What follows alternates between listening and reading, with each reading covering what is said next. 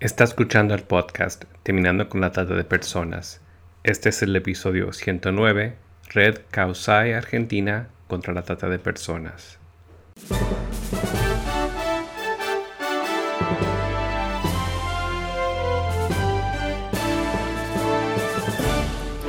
Bienvenido al podcast Terminando con la Trata de Personas. Mi nombre es Gilbert Contreras. Y mi nombre es Virginia Contreras. A través de nuestros episodios, que se emitirán cada dos semanas, buscaremos empoderarlo a usted con herramientas para estudiar el asunto, ser una voz y hacer una diferencia para terminar con la trata de personas. Buenas tardes Estela Maris, agradecidos desde ya por concedernos esta entrevista en el día de hoy. Buenas tardes Virginia, Gilbert y a toda la audiencia, un gusto y un honor compartir con ustedes este momento. Bueno, en primer lugar queremos dar a conocer a nuestra audiencia cuándo y cómo se conformó la Red Nacional Causai.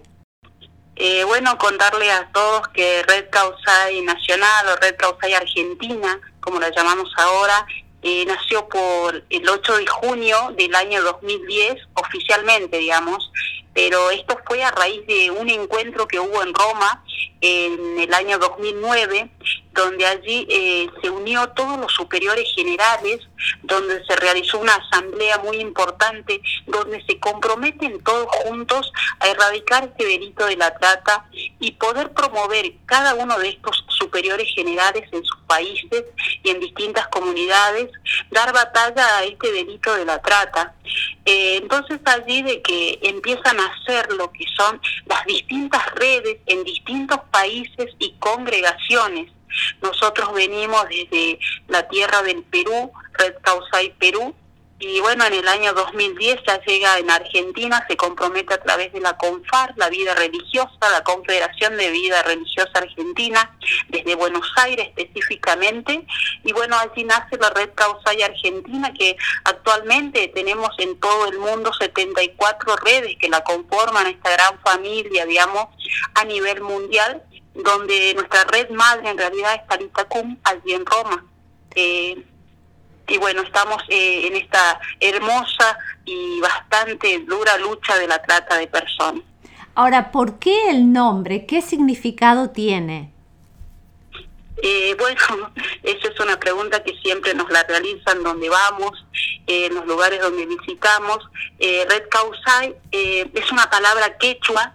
Red Causay es una expresión que significa vida, vive ahora, vive ya, eh, nosotros eh, trabajamos, justamente somos apóstoles, heraldos, agentes de la vida que trabajan por la lucha de la vida en todas sus eh, etapas, especialmente en esta etapa de la lucha de la trata de personas, para poder restaurar a estas almas, a estas mujeres, hombres, niñas y niños, rescatarlas de estas redes de muerte y mm, estas redes mafiosas eh, con esta corriente de gracia, con esta corriente de vida eh, que nos hace fuerte en esta lucha.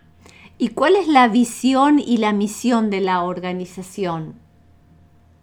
Eh, bueno, como visión, no solo de que la conforman los consagrados religiosos y religiosas, sino que también la conformamos laicos, personas de buena voluntad, que, que, trabajamos juntos, ¿no? Primeramente unidos, trabajamos en red, compartiendo esta riqueza de los carismas, ¿no?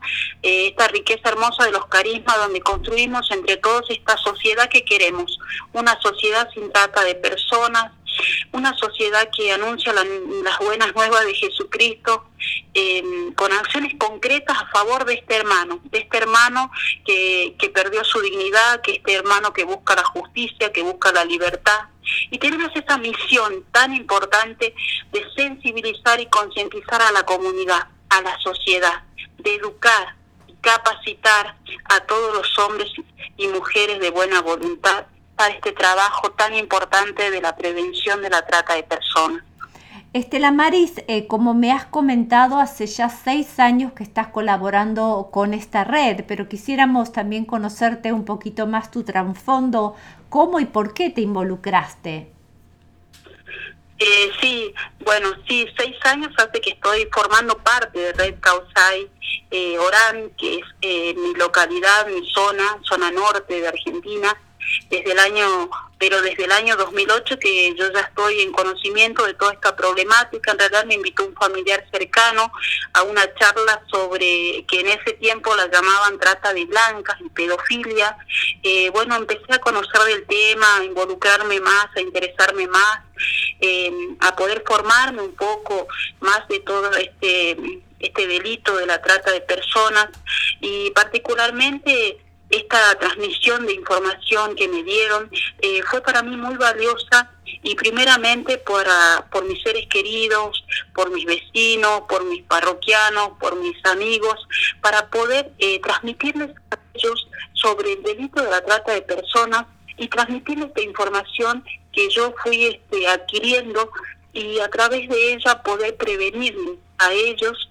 Y allí yo me di cuenta realmente que era muy fácil, muy fácil que las personas puedan ser captadas y engañadas eh, para la trata de personas, ya sea para fines de explotación sexual laboral, porque la gente, la verdad, que está eh, es un delito invisibilizado y la gente no toma conciencia de acá en el norte. Eh, naturalizan el delito, naturalizan estas situaciones irregulares. Entonces me di cuenta que era muy importante trabajar en la formación y educación. Es por ello que me involucré eh, de, totalmente en este trabajo de prevención en la red causal. ¿Y qué aspecto de servicio estás desarrollando en el noroeste de Argentina? Bueno, eh, nosotros con la red Causai tenemos nuestro servicio principal es trabajar este, fuertemente en lo que es la prevención del delito de la trata de personas, en diferentes actividades como ser talleres de, eh, bueno, de formación, talleres en las escuelas, en los colegios, en los centros vecinales, en los diferentes lugares que nos invitan.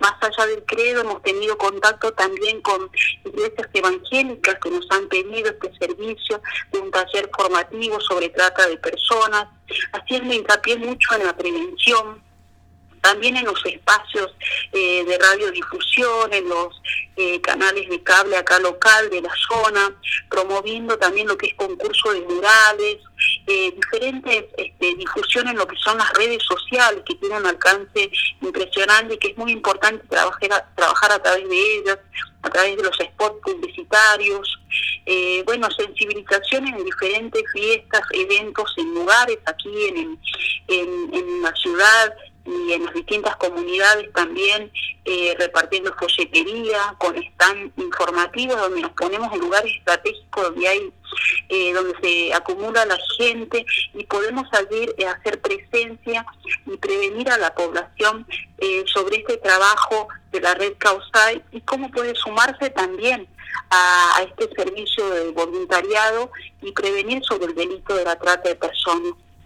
Estela Maris, sabes que en nuestra, nuestro podcast es escuchado en más de 55 países y tal vez no todos conocen la problemática de la trata en Argentina y especialmente en tu zona.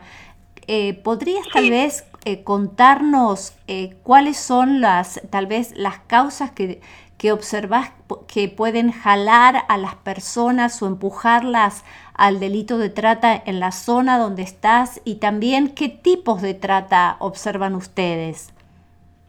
Sí, bueno, nosotros estamos en una zona, vivimos en San Ramón de la Nueva Orán, estamos a, a, media hora, como para ubicarlo, a media hora de la frontera con Bolivia, Bermejo específicamente, Estamos a media hora de pasar lo que es el río Bermejo, donde están las chalanas, los gomones, lugares donde se transporta, donde están cerradas las fronteras, cerradas oficialmente, pero abiertas clandestinamente. Tenemos dos fronteras, estas de Aguas Blancas y la frontera seca de Salvador Massa. Entonces eso hace que sea más permeable el delito, se acentúe más en nuestra zona. Nosotros tenemos lo que es eh, la explotación eh, laboral, la trata laboral, que es eh, lo que más se da en realidad en Argentina y también en nuestra zona norte, en la finca, en los campos, tenemos familias enteras que vienen a trabajar, especialmente la mayoría de Bolivia y de Paraguay, eh, vienen a trabajar familias enteras de sol a sol en, en lugares paupérrimos, en lugares donde la dignidad es lo que no existe, eh, donde tenemos esta explotación laboral, explotación infantil y también, por supuesto, la trata sexual. Eh, por eso es que nosotros trabajamos fuertemente en la prevención para nuestros jóvenes, para nuestros niños, niñas y adolescentes. Es una zona fronteriza eh, muy permeable eh, donde se han dado muchos casos de trata laboral, sexual y trabajo infantil. A tu criterio, ¿por qué la comunidad toda trabajando en red es un instrumento clave en la lucha contra la trata de personas? Que algo has estado haciendo referencia en toda esta movilización que están haciendo ustedes. Sí, creo que es muy importante, la verdad. Es fundamental que toda la comunidad se una y que trabaje fuertemente eh, en red esta red en contra la trata de personas con un compromiso que tiene que ser de todos y de todas. Eh, creo que esta unidad, esta articulación nos va a dar el éxito para la erradicación de la trata de personas. Eh, es una, esta, esto va a ser una maravillosa red eh, de vida, ¿no? Que va a ir tejiendo distintas actividades y entrelazando experiencias, ¿no? Porque lo hemos vivido. Hemos vivido cuando salimos como Red Causal solas, por decir así, a la calle, a, la, a, repartir un folleto, a dar un globo con el número 145 de denuncia y animarla a la gente y explicarle lo importante que es eh, concientizarse sobre este delito, la gente quiere sumarse. Entonces eh, nos pareció importante esto del trabajo en red porque cuando salimos en terreno, en territorio, a la calle, tuvimos experiencia de otros organismos que se interesaron en sumarse. Eh, como Red Causay, por ejemplo, eh, que actualmente tiene, eh, digamos, relación con otras instituciones, como ser la Comisión Católica de Argentina de Migraciones, con Cáritas, con Red de Infancia Robada, eh, con distintas ONG donde nos estamos uniendo para dar batalla al delito, las futuras mesas interinstitucionales de trata, donde están los primeros organismos este, que son competentes a este delito, que se están conformando. Entonces, en esta unidad y en esta articulación, creo que es muy importante eh, ponerlo en práctica para erradicar este, este flagelo mundial de la trata. Nosotros tenemos un lema que no nos cansamos de repetirlo, que dice que nadie puede hacerlo todo, pero todos podemos hacer algo para terminar con la trata. Ahora quería pasar a otro tema que está relacionado con esto, y es que el 8 de febrero muchos católicos celebran en el mundo la octava jornada mundial de oración y reflexión contra la trata de personas. ¿Qué puedes decirnos al respecto? especialmente teniendo en cuenta que sabemos que el tema de este año es la fuerza del cuidado, mujeres, economía y trata de personas. Sí, exactamente, Virginia. Eh, el día bueno 8 de febrero es la Jornada Internacional de Oración y Reflexión contra la Trata de Personas. Es la octava que se celebra el 8 de febrero.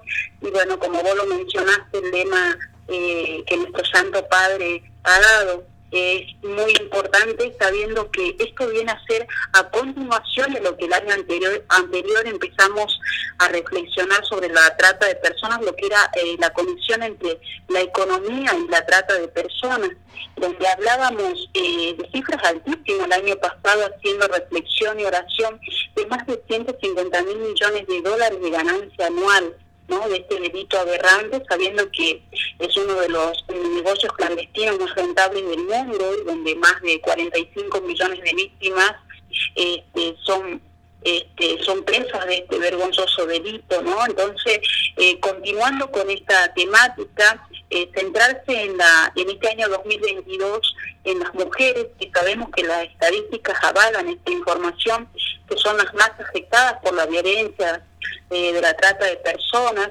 sabemos que la, una de las violencias más extremas que vive la mujer y que la mujer desempeña realmente un papel muy importante en un proceso de transformación en la economía.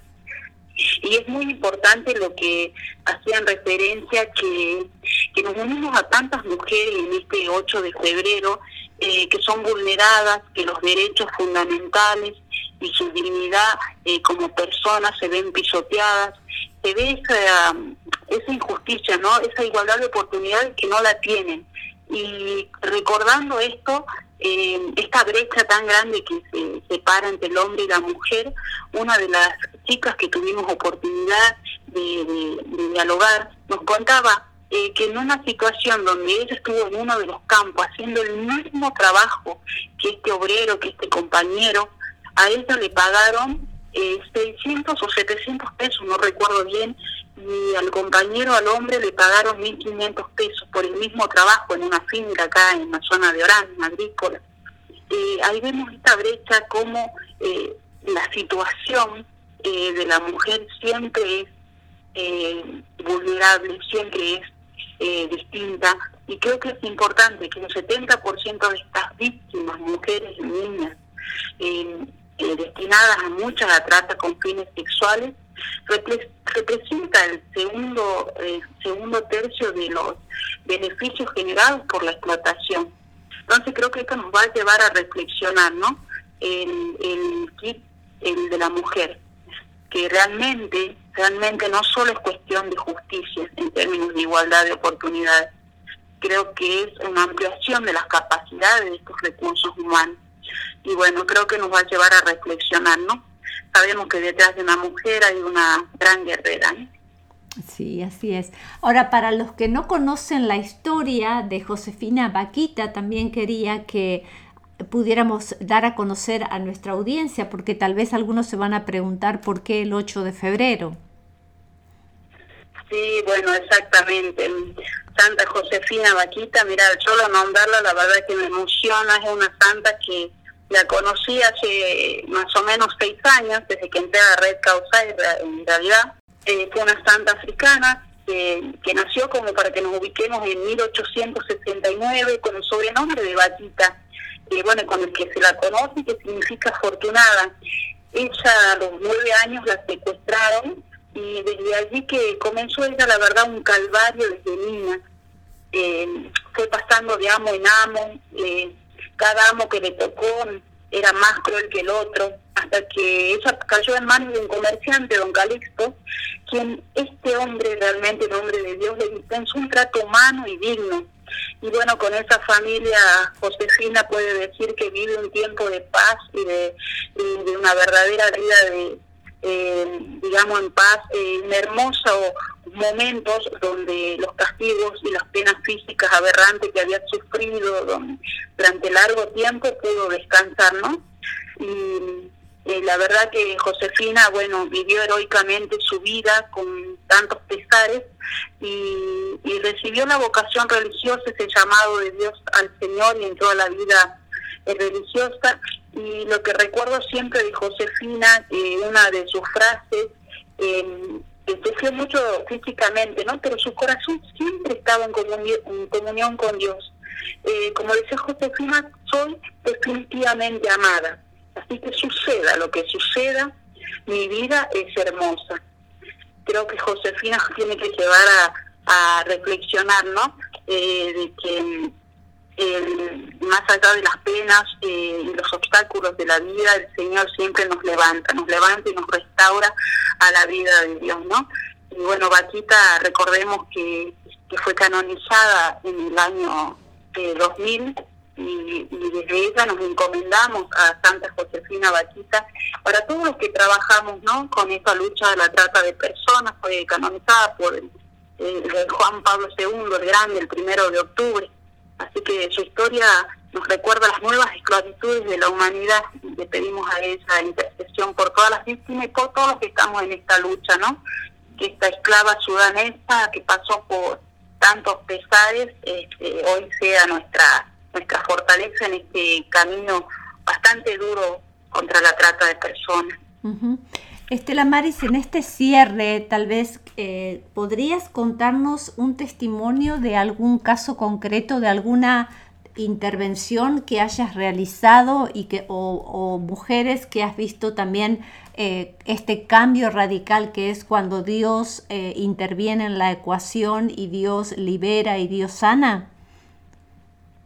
Sí, mira, te digo que he tenido la gracia y la oportunidad eh, de estar con víctimas de trata. He sido eh, cinco años operadora eh, terapéutica acá en el hogar de refugio que le llaman, de víctimas de trata que hay acá en la ciudad de Orán.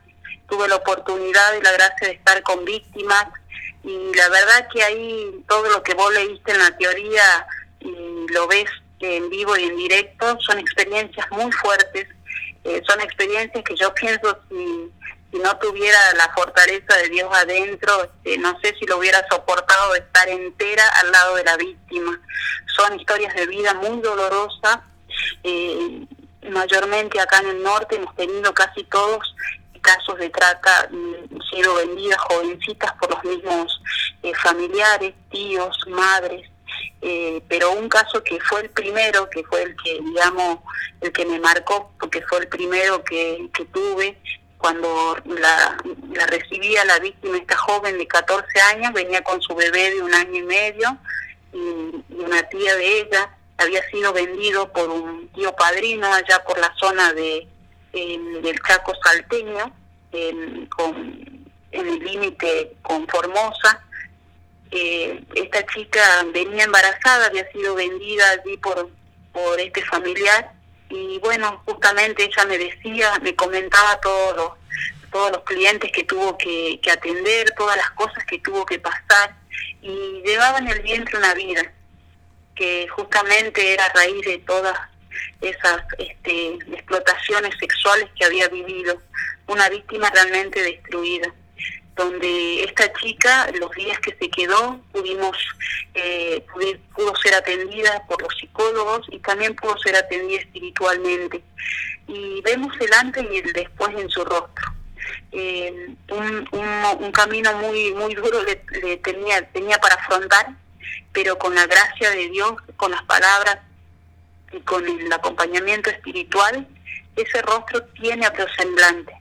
Ese grito y ese clamor cuando ella llegó al refugio, ya era otro, ya era de un rostro con más esperanza y bueno, son esos rostros que vos te los llevas en el corazón y que, y que todas las noches encendés este, esta vela de la oración y pedís por ellas y por todas las más de 40 millones que están en el mundo sufriendo. Son historias muy fuertes, pero esa fue la primera que a mí me marcó y fue la que me dio el motor para seguir. Muy bien. Estela Maris, estamos muy, pero muy agradecidos por tenerte en esta entrevista, eh, dando a conocer el excelente y maravilloso trabajo que están realizando y unidos también en oración y en acción. Dios te bendiga mucho.